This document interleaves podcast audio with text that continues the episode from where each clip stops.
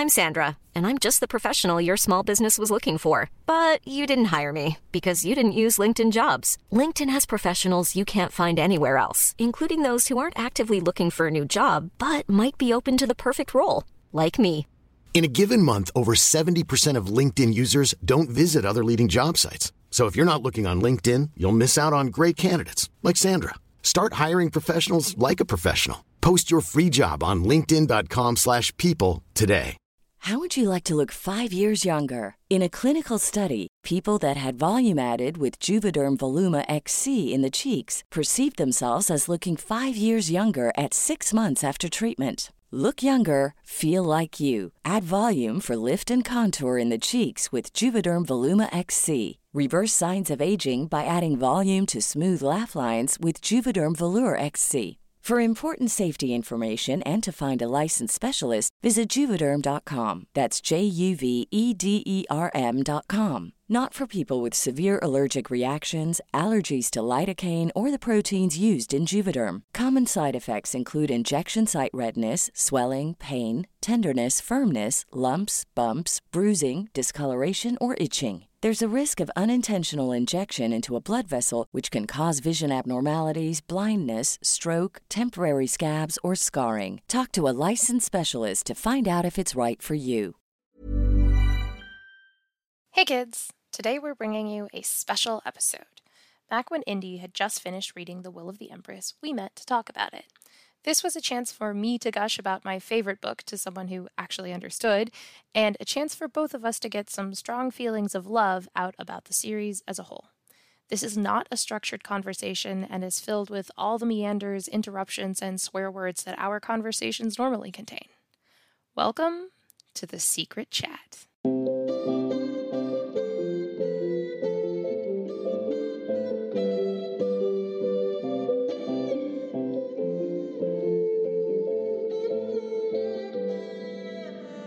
Hello, welcome to the Reading Circle Temple special bonus episode. I'm Molly.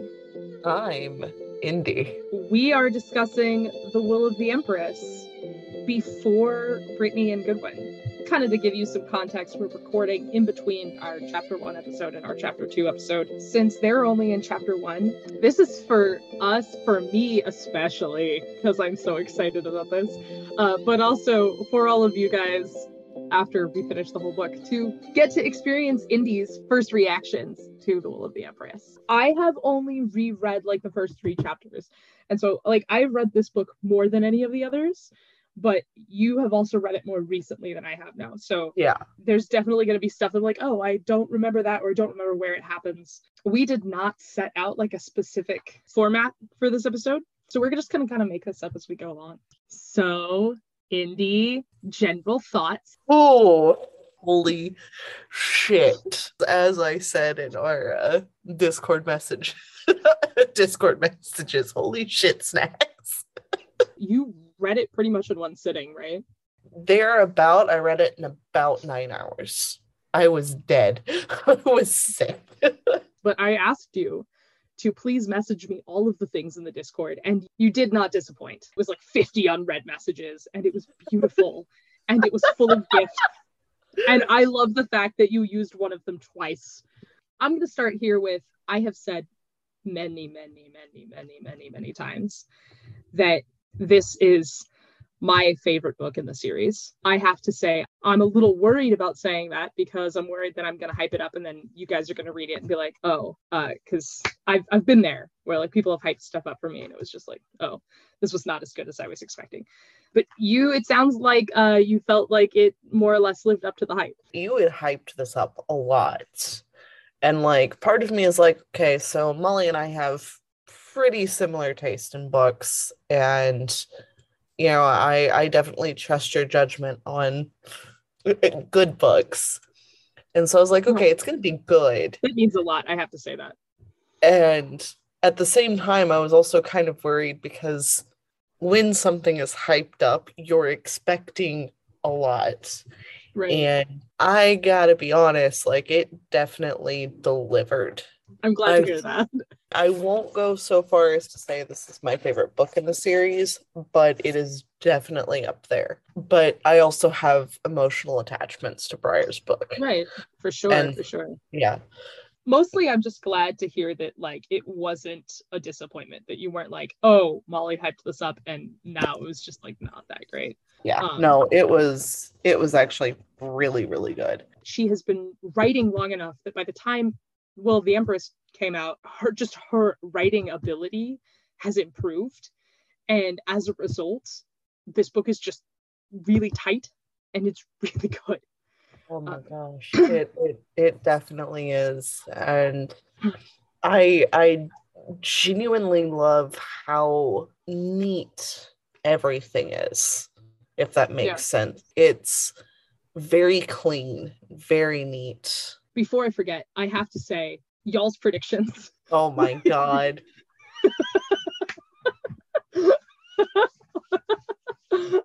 I've got like this I'm really thousand yard stare of just I don't even remember what the predictions were. I'm gonna be honest. I am. I am just so glad that I'm like able to unload all of this now, especially because I'm like sitting there just like laughing horrendously when y'all are predicting and like and you guys are like trying to read my face and everything. And they're like, oh, we're right, we're right. Cause like look, look how she's grinning and all of this. And I, I said this in our chapter one episode, but uh what I told Goodwin was you were right about all the wrong things.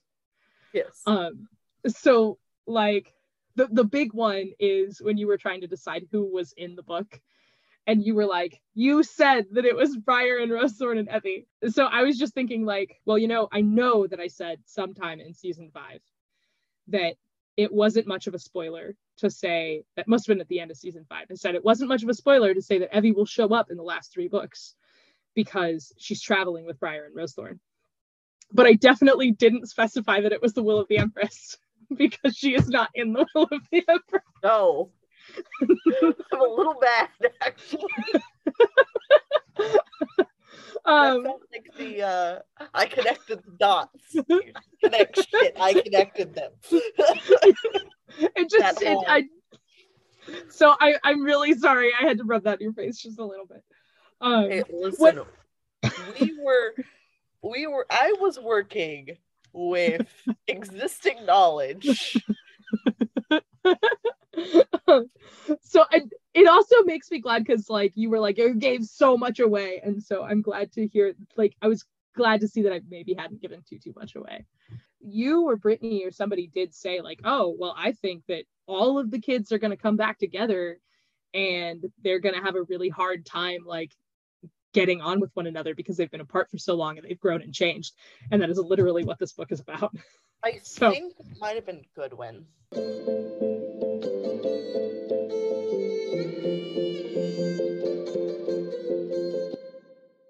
so the next thing that I have to talk about is, of course, Zhegorz. So you probably remember that there was a point at the end of Cold Fire where we were just like talking after our recording session, and I was like, "You have to go because I have to like make a personal recording about like all of the things that are going on right now Yeah. that I can't tell you about because they're coming later." yeah. editing the episode. I I think it was specifically editing the recap episode for Cold Fire, and you were talking about it was like, what else do you want to see? And you're like, I just want, you know, like the little Zhegorz, like the little the little loony guy, like our Daja's loon as like a side quest thing. And I'm just Yeah. sitting there going, it's coming, it's coming, Indy. You just Yeah. gotta wait another couple books. Um, Like- so how did you feel when he showed up? That no, that was literally gonna be my thing. Is like my favorite part of this entire book is that I get my loon. And I okay, so I, I'm gonna be honest. When we were reading Shatterglass, Tris started seeing stuff on the wind and started like I mean, she hears stuff anyway. Right. But when she started seeing stuff on the wind, I was like, this sounds familiar. This sounds real familiar. if you listen back in season eight, there's a lot of parts where I just go like, there's so much foreshadowing. And what I'm actually talking about most of the time is the foreshadowing for his return in Will of the Mhm. Yeah no like that that was my big thing is like i, I started uh, like it's kind of like oh this sounds really familiar and, and then that that's my scarecrow, and I'm just like, right, right. and uh and he's named now. Yeah. And I had forgotten that he's not named until Will of the Empress. And so I almost called him by name in Cold Fire. And then I was like, oh, fuck, we don't actually know his name. So I'm glad to finally, and I, I did occasionally just randomly in the middle of episodes just be like, Zhegorz. Um, I'm sure that it's cut out of most, if not all of the episodes. and I, I'm gonna be honest. So like the reason why this makes me so happy is like when reading Cold Fire and especially rereading, I love the fact that we had this whole like 30 minute conversation of just how much we love him. And I had no idea what was coming. And like, let me tell you, that was my second favorite part of this entire book, just all of him. Uh, I love how sane he is for how crazy he is, if that makes sense. And that that's one of the reasons why I really liked him in Cold Fire is like, while he was obviously seen as crazy, he was still like I don't know a good way to put it. He he he was still like of himself enough. I I love those kind of characters in general, and like even though we only get to see him twice in Cold Fire, because we do see him twice when he comes Yeah. back. Listen, there is hold on, I'm gonna I'm gonna count. Hold on. It's the fourth message in all caps that says, My loon, how I missed you. Yeah, and, and I told you that I was going to mark a spot in the book, and uh, obviously I haven't haven't had a chance to give you the book because you read it on Kindle, but like that was that was the spot I was gonna mark. That was the spot that I was like, I'm gonna post it this and be like, you have to call me, text me something as soon as you get here. Well, like, But I was like, it's okay. I don't have to mark it. You'll know when you get there. yeah shortly after um because i think like i it, as soon as you know he came back in i was like holy shit yes i love this i'm so excited and that's why like that's when i messaged you the first one and then when he started talking i like i sent the next message which was i never put two and two together but holy shit it's so obvious now when that was going on, I was like, this sounds really familiar, but why can't I place it? It's because we only see it for like a scene, a singular scene. So when we did the chapter 16 episode of Cold Fire, this is in Mhm. the episode. Zhegorz says, They say I'm mad. You're not even locked up when Daja's about to go back into the fire. I wrote, Because they know she's a mage. I was writing that for myself. She's not locked up because she, they know she's a mage. You're locked up because they don't know you're a mage. I accidentally, I didn't mean to read it in our recording, and then I did, and then I just kind of like tried to gloss over it really fast. But if you go back and listen to the recording, there's a part I and I wrote, yeah, I accidentally remember that. I was like, yeah, no, no, no, like that makes sense. Like, as a mage, like, you it's because he is a mage and they don't know it. Uh, yeah. yeah. Oh my god. Um, Oh. Dear God. Yeah um yeah and then just all of the stuff in shatterglass every time they say anything about scrying on the wind. And it talks about like how crazy it, it can make you and all of this. And i'm like she is doing such a good job leading up to his reappearance in the will of the empress. Yeah.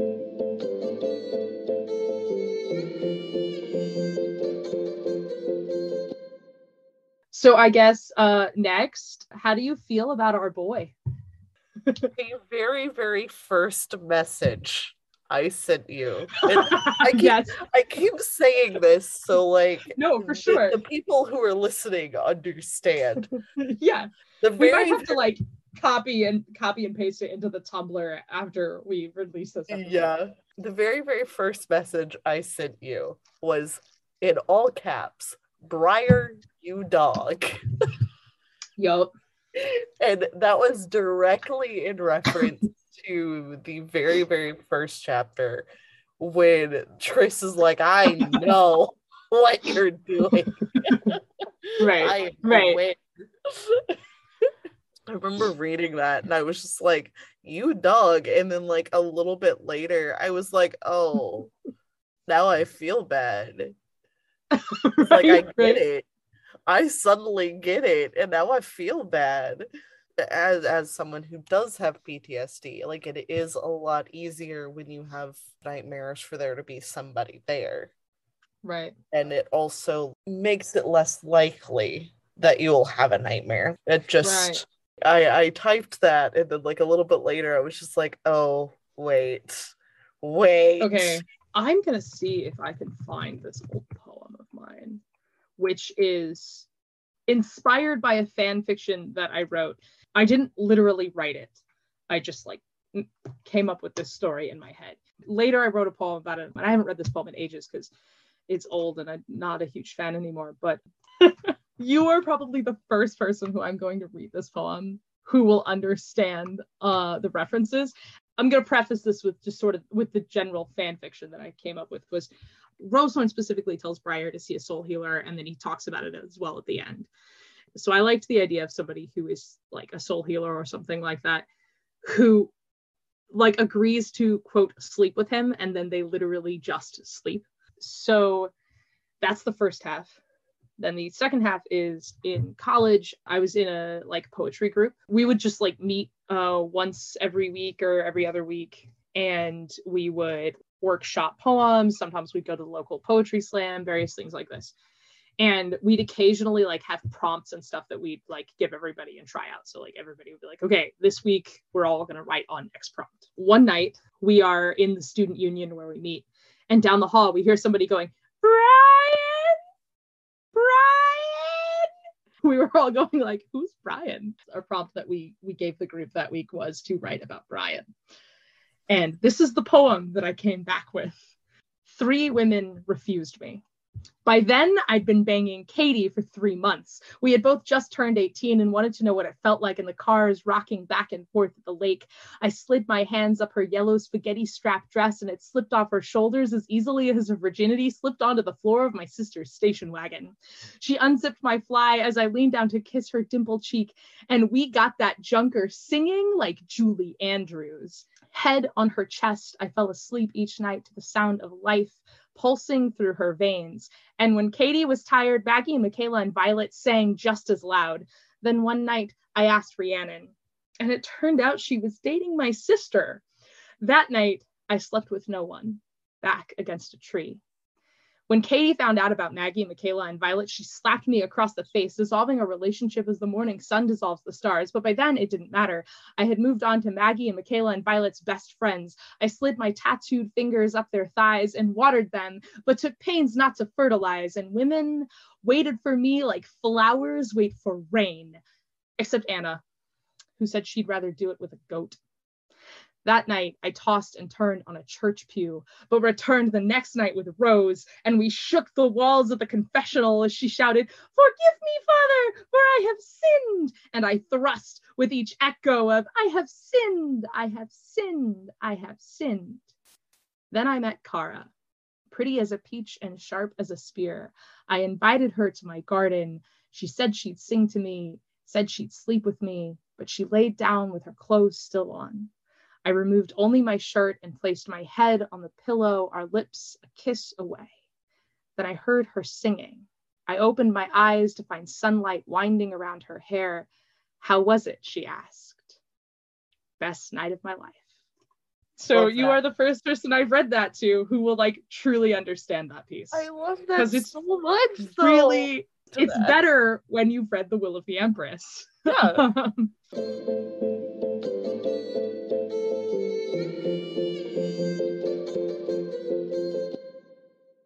I've already said this, but I love watching other people read this book because I distinctly remember that scene in the first chapter where he's like, No, the bells don't bother me. The colors of the dedicate's robes don't bother me. I'm going, Why would they? What is going on? I guess, like in retrospect, I, I, I think it was an interesting experience of reading the book and not fully understanding and sort of learning as the story went on kind of what happened to him. but then I love the fact that they're basically 18 now and he's just a horny college student. And then I love yeah. the discovery of those two things tying together and it, it being like, oh, wow, this is not just that he's a horny college student. Though, to be fair, to paraphrase Pierce on a Tumblr post, Briar will sleep with anyone around his age that is consenting. Um, so he is a very sexual being anyway. Uh, yeah.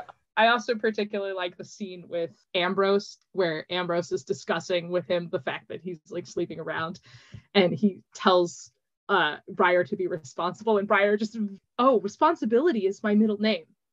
Droughtwort is my other middle name. Uh, Listen, I'm not stupid. yeah. Um, but also like and i'll bring this up in the episode when we get there in the book but i mean there's a lot of stuff that pierce fans love about pierce but two of the like really big things that come up that are like this is what sets her apart from so many other authors is she deals with puberty in a way that is super super normal. And then also she writes sex and she writes safe sex. She writes about characters that have sex again normal and acceptable but she includes things like consent and birth control and that's awesome. Yeah. um, so i love that it comes up in this book where yes birth control is a thing and it's a good option and uh sex is okay and shouldn't be like stigmatized. I i really do love that. This is going to sound strange the way I'm going to phrase this. I love that we get to see such different different sexualities. Yeah, okay. So like I'm not I'm not so much talking about like being a lesbian or being bisexual or what like not that kind of sexuality. I mean like the preferences of how sexuality happens. Like we see Briar right. is very promiscuous, but it's not in like a a negative light. And right. like i i do really like that because at a younger age there isn't really a lot uh like in in the states there isn't a lot of sex ed. There isn't a lot of discussion of it's normal for this. Right. and so like i i really like that that's in there but i also really like tris's ew boys. Yes because I feel that it normalizes everything from I'll sleep with anything, it's fine to I don't want anybody to touch me. Right. And like as as someone who doesn't like anyone to touch them, it's it's refreshing to see something that is possibly asexual. I mean, somewhere on the aro ace spectrum. Right being right.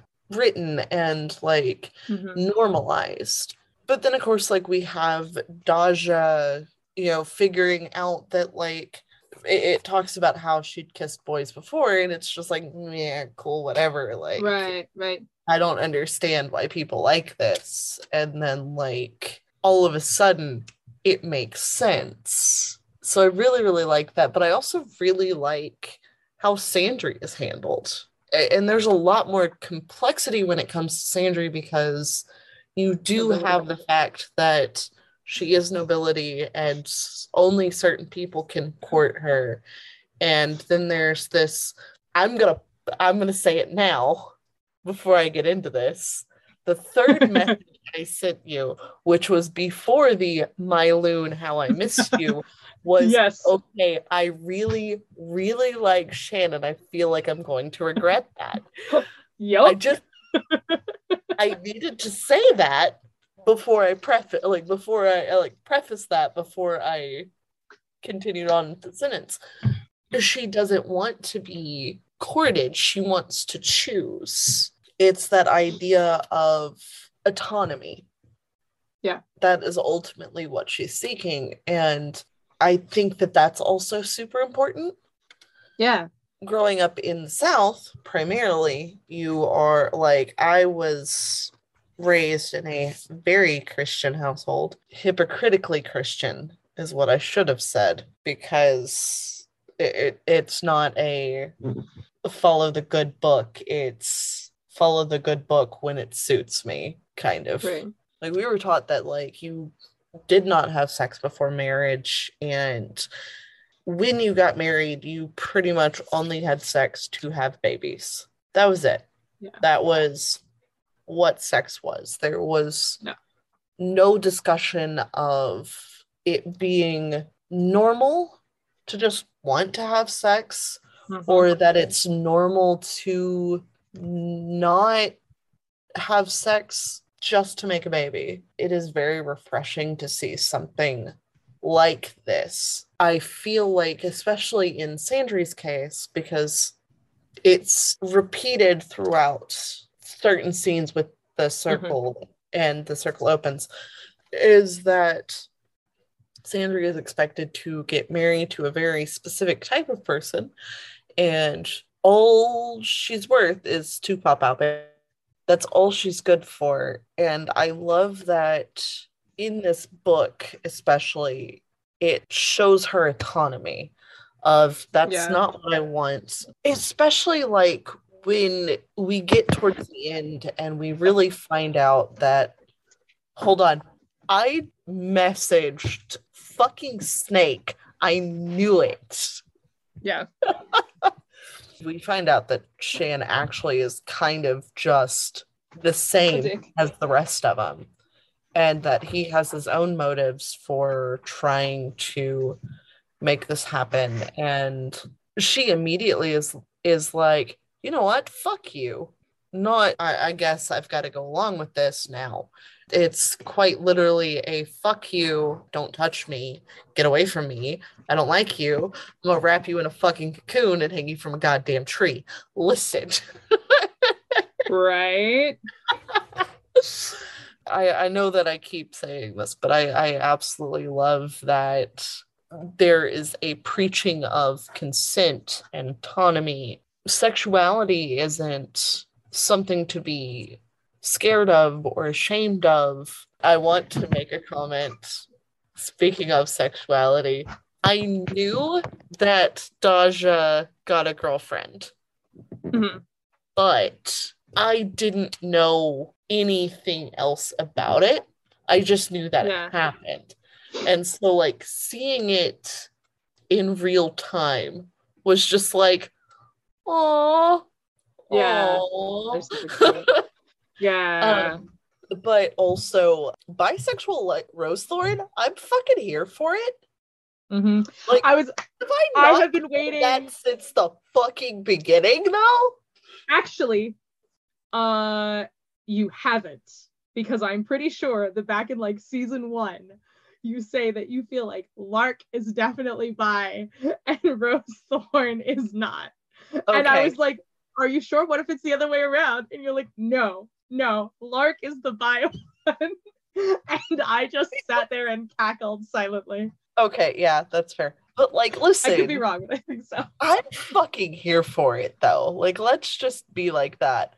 Um, so I've I've been waiting for this moment uh, because we've been talking about Lark and Rosethorn for ages. When they first showed up, I asked you and Brittany, so what do you think of the relationship? Like, do you think they're together? And like, I'm pretty sure all of us ship Lark and Rosethorn at this point.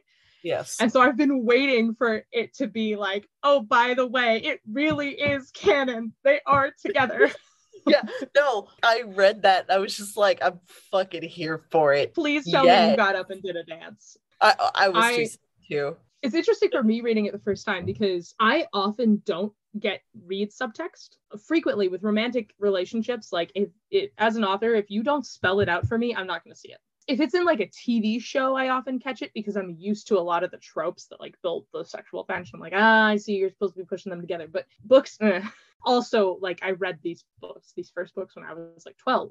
I never caught on to the idea that like Lark and Rosethorn are a couple when I read The Will of the Empress, it was like, oh, that makes sense. It surprised me, but it didn't at the same time. Like, it surprised me because it hadn't occurred to me, but it didn't surprise me in the sense of like, it didn't make sense. It was like, oh, that makes sense, but like, I didn't realize that. And then, like, so many of my friends were like, oh, wow, like, I totally thought that when I read the first books.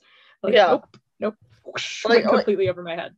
It, it, it's definitely that I uh, I had that feeling like when I first read it, just because like no, Fight I'm not back. Yeah, right.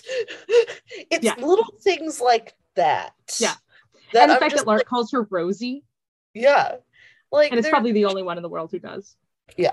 There's there's like little things. I'm not saying that you can't be like that with your best friend. I am not saying that, and I'm nowhere also saying that you can't just be like that with your friends in general. Right. Like Right. I, I am a firm believer in platonic love and just being Because well, well, I feel like a good example is you and Brittany. Like you and Brittany have a lot of Lark and Rosethorn vibes, but you are definitely not a couple, not a romantic couple, no. Uh, as much as her husband may think so. as much as her husband may think so, I am not trying to steal Brittany. Right. It's like those little things. And I think that even reading it as young as I did, I think one of the reasons why it struck me that those two were together was because I wanted them to be hmm and it to be normal. Yeah.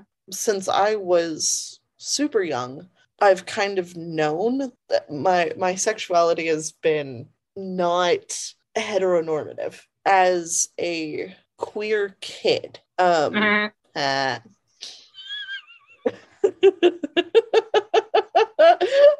I'm glad that you caught the use of words there.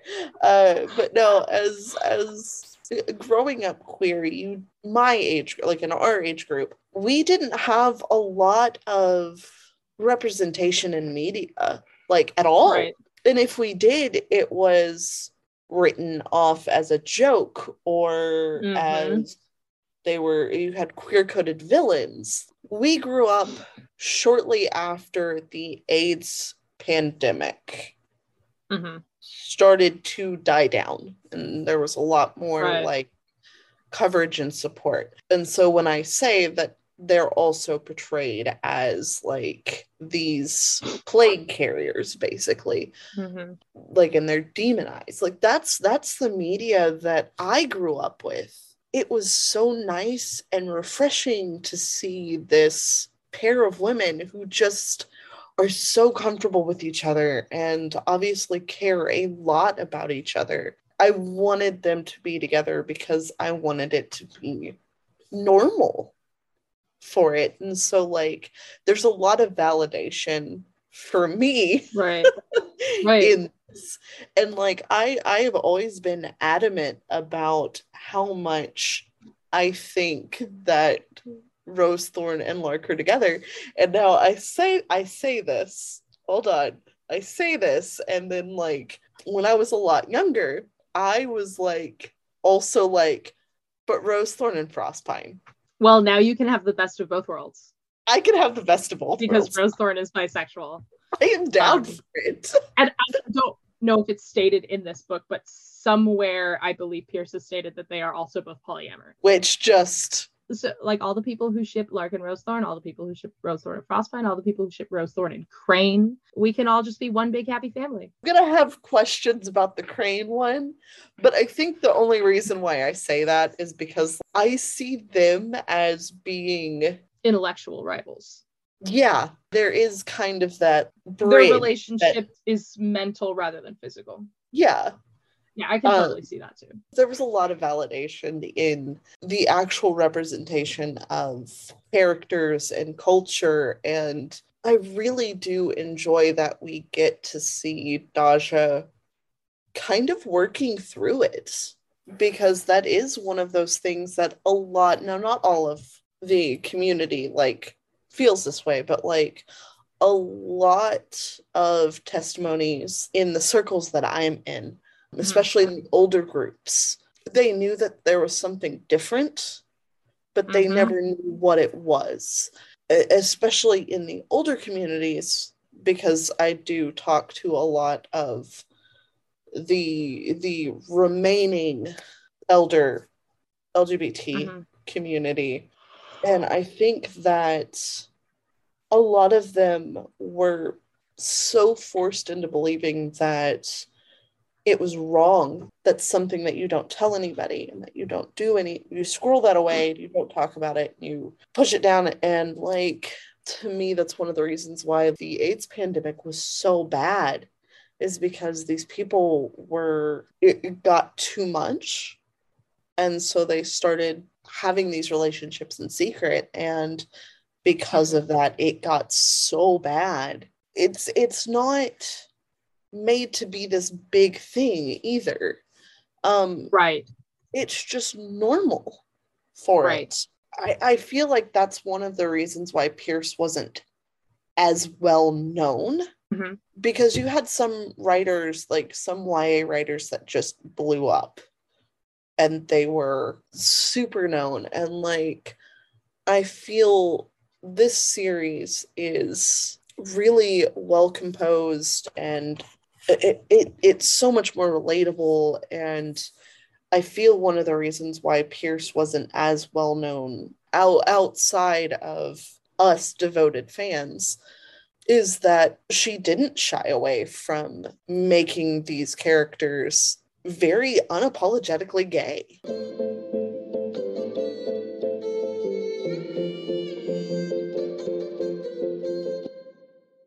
Well, I'm going to point out here that when I was in college and I was doing a lot of hanging out on fanfiction.net, it's really interesting when you look at like fanfiction communities for the Circle of Magic, especially older fanfiction communities, because early on, there was like a very clear divide of people who 100% shipped Lark and Rosethorn and people who are like, ew, no, that's gross. Uh, and I just think it's absolutely hilarious that like every other fan fiction community out there, people are always shipping like the weirdest pairings, and it's usually slash fic. Like you hang out in in the Harry Potter fandom, and you will run into God knows what sorts of weird pairings. The welcome to the internet line. we have a bunch right. of Harry Potter characters fucking each other. Welcome right. to the internet. right. And and then you hang out in the Circle of Magic fandom, and this is this is one of the first series certainly that I read that has canon gay characters. All of the fan fiction is like Briar and Sandry or Briar and Tris, which I guess like in its own way is weird because they're siblings. I just think it's hilarious that every other fandom people are shipping slash fics and pe- people are writing slash fics out the wazoo and people are shipping all these weird pairings and then you get to the circle of magic where Pierce hands you on a silver platter the slash pairings. Everybody's fan fiction is super mundane. Yeah. I do find that really funny. I, I think it's bizarre, but I also think it's fascinating that you have a lot of uh, LGBT media that gives you all of this. And for some reason, that does not make sense to me. People are like, I'm going to make these two as hetero as possible. And I'm just like, baby, baby.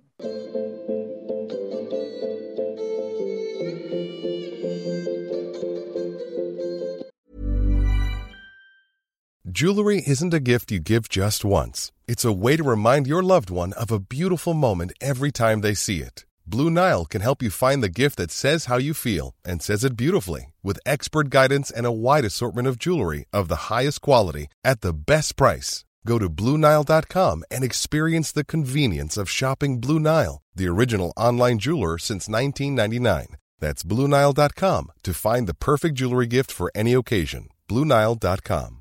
Many of us have those stubborn pounds that seem impossible to lose, no matter how good we eat or how hard we work out my solution is PlushCare. PlushCare is a leading telehealth provider with doctors who are there for you day and night to partner with you in your weight loss journey. They can prescribe FDA-approved weight loss medications like Wegovy and Zepbound for those who qualify. Plus, they accept most insurance plans. To get started, visit plushcare.com slash weight loss. That's plushcare.com slash weight loss. Hiring for your small business? If you're not looking for professionals on LinkedIn, you're looking in the wrong place. That's like looking for your car keys in a fish tank. LinkedIn helps you hire professionals you can't find anywhere else, even those who aren't actively searching for a new job but might be open to the perfect role. In a given month, over 70% of LinkedIn users don't even visit other leading job sites. So start looking in the right place. With LinkedIn, you can hire professionals like a professional. Post your free job on linkedin.com slash people today. Wow. Nice. Yeah. What you're hearing are the sounds of people everywhere putting on Bombas socks, underwear, and t-shirts made from absurdly soft materials that feel like plush clouds. Yeah, that plush. And the best part? For every item you purchase, Bombas donates another to someone facing homelessness. Bombas. Big comfort for everyone. Go to bombas.com slash ACAST and use code ACAST for 20% off your first purchase. That's bombas.com slash ACAST. Code ACAST.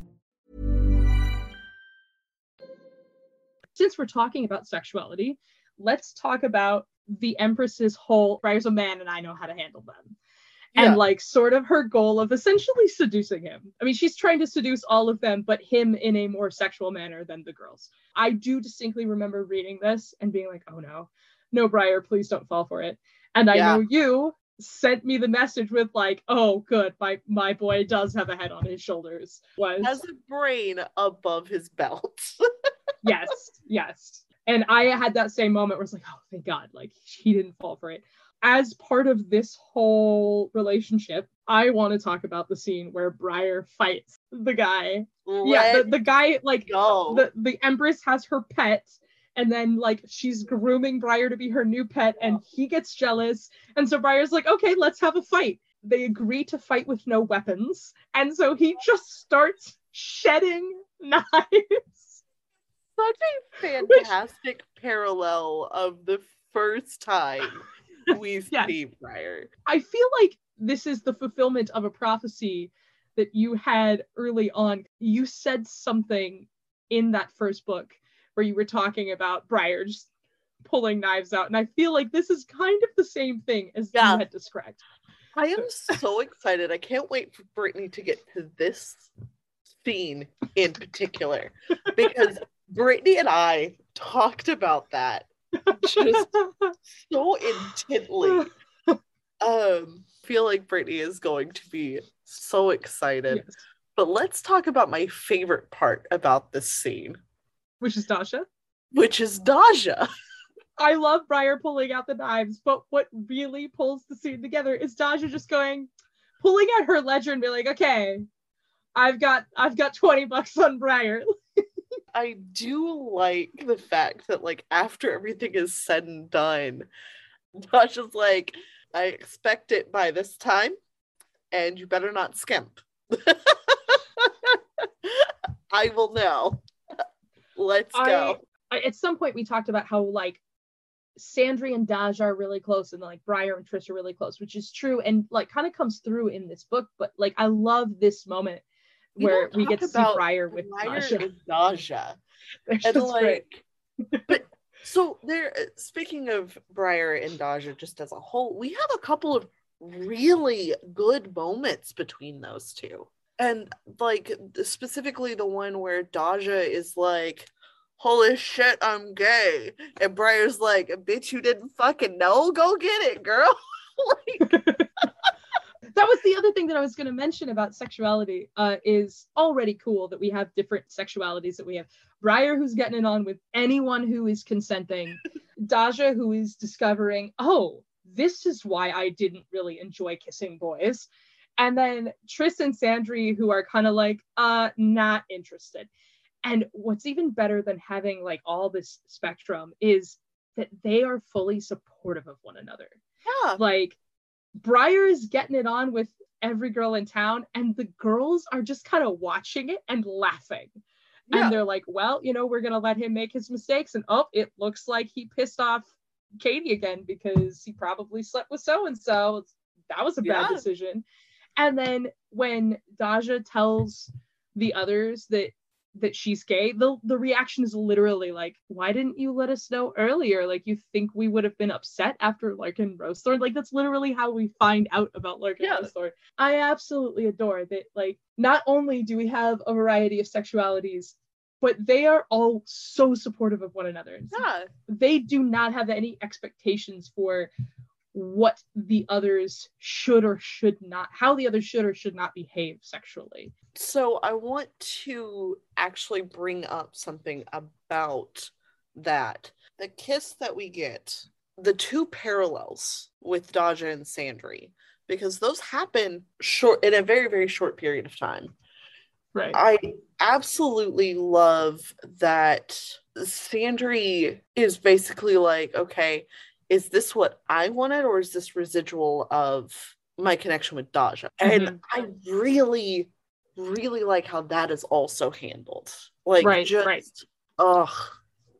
It- because I feel like it could also be a softball of a change of consent of I Mhm. yeah, let's let's do this. And then like halfway through you're like, wait, hold on, I'm kind of uncomfortable with this. Like. I I yeah. And like I feel like this is a good softball conversation for that. And Yeah. I keep harping on, you know, the sexuality and that whole play for it. But but again, like growing up, I didn't have this kind of representation and I never got to read Will of the Empress at that time. I didn't have that growing up. So like me like now I'm just like ah, Right, right. all of these characters that I really like and they have like they're just like this and like these kids that I grew up with like they're Right. I I know that this has basically become the indie talks about uh, Sexuality sexuality and like dragging you along with me of like I am just- here for it. yeah I am all here for it. I can't stress enough, and I get so frustrated because a lot of the younger community knows about this series. They're all Right. aware of Harry Potter, and like I understand as as that that was another series that I read growing up, and it was something that I could relate to other people about because everybody else was reading it. I could relate to it on a personal level because I was that kid. Every time someone like says, I wish there was a series like Harry Potter, not Harry Potter, I go read the Circle, Circle of Magic, Magic. series. Yeah, and Just and I've it. seen that on Tumblr too. People are like, "We got your queer characters." I love this series because we do have women in positions of power. We have people of color in positions of power. We have Mhm. sexuality is just normalized and like Mhm.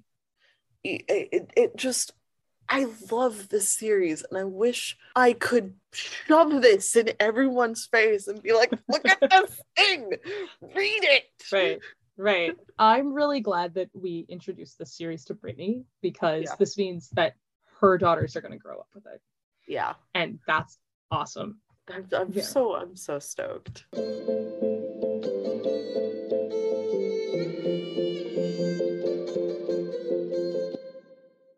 a lot of people our age who read this book series growing up, one of the things that we enjoyed about it is that we felt like we got to grow up with the characters, which is the same thing that people our age felt about Harry Potter, right? Like it was probably kind of a lesson in sexuality for me. I don't know, we we also we have this opportunity to fall in love with these characters as kids. And now it's great because I, I think this is why this is my favorite book in the series, is because now they're adults and we get to see them dealing with adult problems and we get to have adult conversations like sexuality it's with these characters that we've already fallen in love with Yeah. and that is so cool Uh, obviously, like I wouldn't have agreed to doing this if I didn't also really love this series. But like this book has kind of rekindled my love for it. And I don't think that's correct. I think it's increased my love for it. I, I- this is already a series that I have fond attachments to and a series that I already love. But this book has kind of like, it has definitely made me just so excited to read Mhm. these books. Like, if if that makes sense. I just that absolutely makes sense like the the catalyst for getting this podcast started was the fact that when i am really upset i go to the series i usually specifically go to the will of the empress i think i recently like reread the will of the empress and battle magic And then I was like, I'm upset and I want something to read. Let me just start over. Let me just read the whole series. And so I started reading Sandry's book, and that's when I went, wait a minute, this is my sacred series. And this is this is what I want to like do a sacred reading of with with other people and share this. And I'm so glad that that happened, especially because I feel like this was a major part of what helped me get through 2020. Yeah. Thanks, Briar's book. Um, hopefully, reading Briar's book during a pandemic has not turned you off of it. No. I remember when I was, we had just finished Daja's book. I decided I was going to sit and read Briar's book because it was my favorite. I don't think this was mentioned in uh, like or I think that this might have been mentioned between us, but I don't think it made it onto the podcast. Right. But I actively remember texting you mm-hmm. when Rosethorn got sick mm-hmm. because I had to stop mm-hmm. and cry because like I, I have such an emotional attachment to that book. I know I've mentioned it a million times, but like it's what got me through the death of my great grandmother. Right. Um, that was about the time that book came out.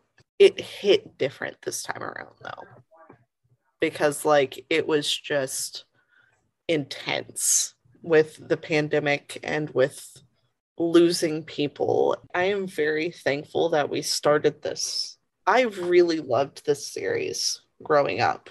I know that doing this has rekindled my love for it. It was one of those series that I really, really, really liked. I thought about a lot, but I wouldn't have ever put it in like my top five favorite series. Doing this podcast, really diving into it, getting into the meat of it, and like dissecting it, I feel like it has pushed it to like the top three I'm really thankful that we did this because it has made me love this series more. Yeah. I know that like there have been a handful of times eh, I, I'm I'm active in a couple of different servers that have like young younger members of the LGBT community and then I'm in other servers that have older members and like I can't tell you how many times someone has told me I really liked the Harry Potter series, and I hate that I can't enjoy it now. Every single time I've gone, read this series, read this series. Right. You don't understand. Right. You will get it when you read it, but you right. have to read it.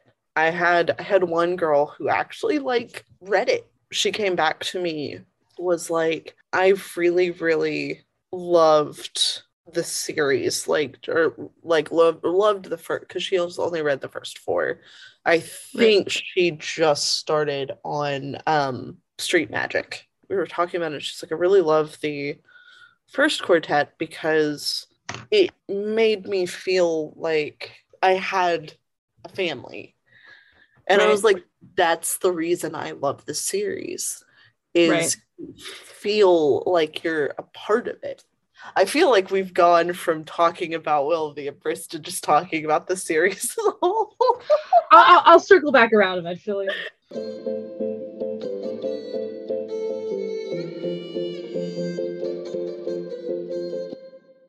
Any like other major parts that you want to talk about? Okay, I'm going to talk about the two gifts that are the same gift for a second. Yeah. Um, I so I sent Molly two different uh two different messages, which was one was me at Finn and then Tris at Finn. And I absolutely love that Finn w- or that Tris was so ready to just fucking end him. Mm-hmm, mm-hmm. just I I. I I love how fiercely protective they are of our are, are of, of there other. we go i love how protective they are of uh, each other this one's just funny and i think that people who are listening will appreciate it every time that i heard the name Luvo, or every time I read the name Luvo, I thought of Ludo from Labyrinth. And I think I said that in the Yes, first did. chapter, but like, I just want to reiterate that because I still think it's so funny. I am so excited about you guys meeting I- Luvo. For I have no idea who Luvo is, Like, the reason why Ludo is such a good like is because he controls rocks and he's a Yes, he weird does. creature and I love him. Mm-hmm. and Evvy controls rocks, and Luvo Yeah. is Evvy's friend. Exactly. Evie and Ludo would totally be friends. Yes.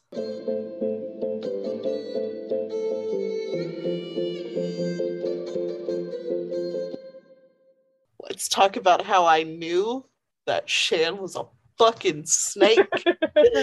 I called that shit in the fucking beginning. Pierce does this thing of like when you really, really, really like a character, they're either a shit bag or they die. And I was like, I don't think this fucker's gonna die. I think he's a Ten point Wolfric Snaptrap. yep. Exactly. Yali. A- another amusing comment I made was plant and smith mages being limited to rec- direct workings is hilarious. Yeah. because I was like, huh, oh boy, are you are you about to uh are you Yeah, about to have a bad time, buddy? We've we've talked some about ambient magic versus academic magic, but this is the book where it really comes out. Yeah. They're like, oh yeah, P.S. Most people are academic ma- mages, and they look at ambient mages and go, and they're morons. yeah. Um, another one that I am bringing up directly from our chat is Ambros is a good dude. Yeah. I just love him. I mean, he's a good, solid, reliable dude. He reminds me a little of Antono from Shatterglass. Yeah, I can see it. Um, Um, but also like that ending. Oh my god. There's so much there, and I don't have time to go into all of it. I am most happy that my scarecrow found a home. I know it's silly, but like he deserves one. he deserves like I I genuinely love him. And like we get this whole book with him. And there were so many times that like I was just laughing. It, it pulled on my heartstrings because there was so much sadness there. I, I, I, love the moments between him and Briar. Oh God, right? Mhm. And like one of the reasons I really like that specifically is because he's taken on so much of Rosethorn's habits. One of which Mhm. is just being like very blunt. He is. He's like, man, listen, I need you tonight. but like on the same term, let's talk about how good Tris is, how patient she is. How is Daja the one who's the worst with him? Well, I I said in Cold Fire that I felt that Daja was the worst teacher of the four. Yeah. Uh, I mean, out of all of them, Daja's the worst with him. I remember being so frustrated. There, there's actually one in here that's in all caps that says, "Listen to your fucking scarecrow." Yep. The whole conversation in what is essentially their mind palace, Mm-hmm. which, by the way, is fucking cool as shit. Right, right. And like, so I, when I this is I'd never heard of like mind palaces or anything before I read this book. And as soon as I read this, I was like, I want this. Yeah. And them actually being honest with each other and talking Mm-hmm. to each other and The whole book's about communication. and we finally get it there at Mhm. the end. And like I just it makes me so happy that we we actually see them together again. On the know- of discipline. I know. Just makes me so I have so many feelings. Right.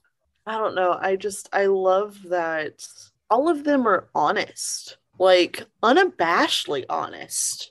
Because Sandry's like, I didn't want y'all to go. I felt betrayed, and that you guys should have known that I didn't want you to go. And then like Tris being like, I thought you guys would think that I felt I was better than y'all, or all this, that, and the other. And I'm just like, oh, talk about your feelings, guys.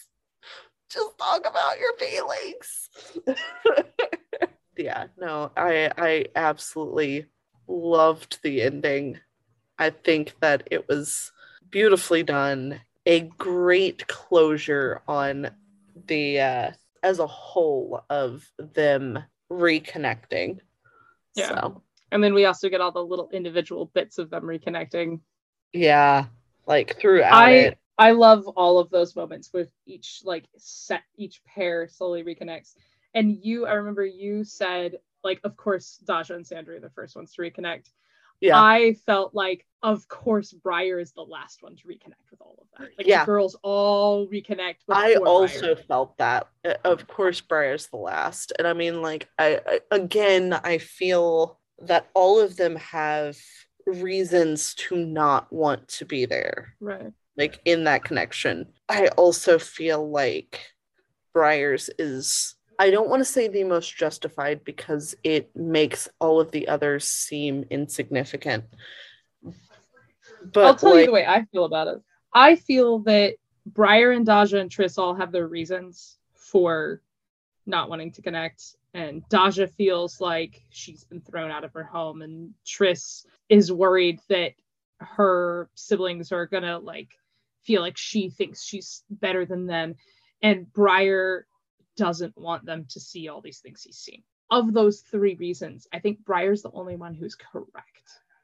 yeah, So That- that's not to say like their feelings aren't valid, but it's kind of like what we talked about about in our chapter one episode of they they've kind of forgotten each other. And so Daja has forgotten that these people are going to be there for her no matter what. Like she's not going to get thrown out. Sandry doesn't want them to be court jesters, any of that. Like Tris has forgotten that they're not going to be jealous. They've already seen how much power she has, and they're probably just be like, oh well, that's Tris. yeah, And so I think Daja and Tris have to realize that, oh, you know what? I'm not right about this.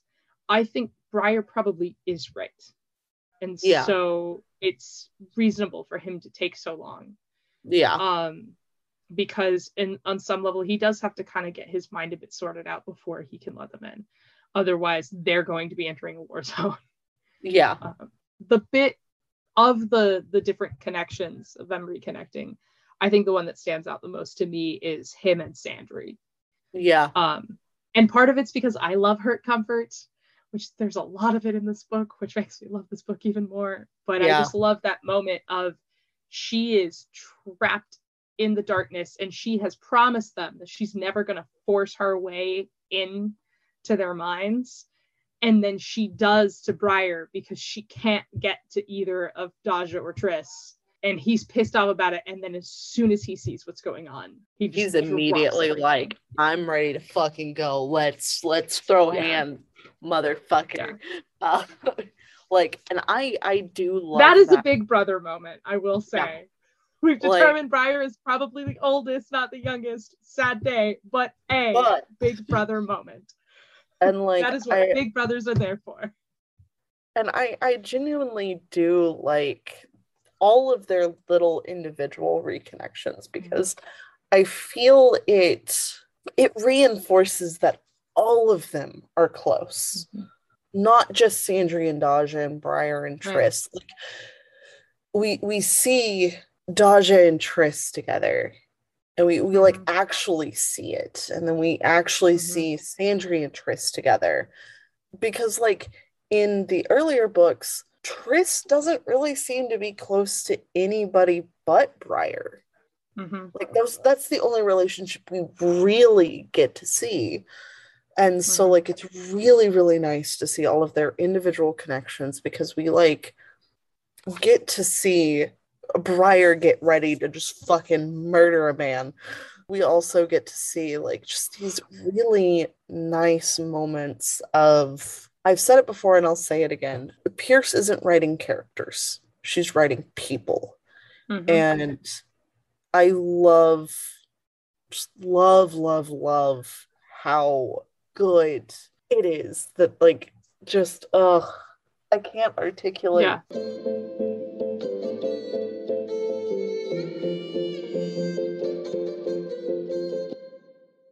Well, thank you for joining me on this whirlwind trip through Will of the Empress Oh and my gosh. how important sexuality is.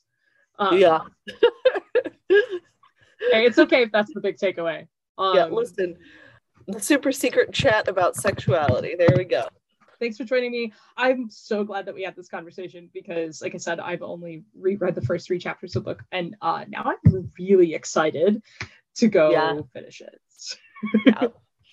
All right. Have fun. I love you. I love you. You're amazing. So are you. Reading Circle Temple is produced by us, Molly. Brittany, ND. And Goodwin. If you like the show, tell your friends about us. If you don't like the show, tell your enemies. You can also help people find us by leaving a rate and review on Apple Podcasts or wherever you listen. Find all our episodes at our new home on ACAST, shows.acast.com slash reading circle temple. Shriek at us. We'd love to hear from you. Send us an email at templeofreadingcircle at gmail.com. You can also follow Reading Circle Temple on Instagram, Tumblr, and Facebook. And you can join our Reading Circle Temple Facebook group. To find us on Twitter, tweet at reading temple. A special thanks to Yellows for Happy for our artwork. You can find more of their art by following Yellows for Happy Draws on Tumblr and Shannon and Draws on Instagram.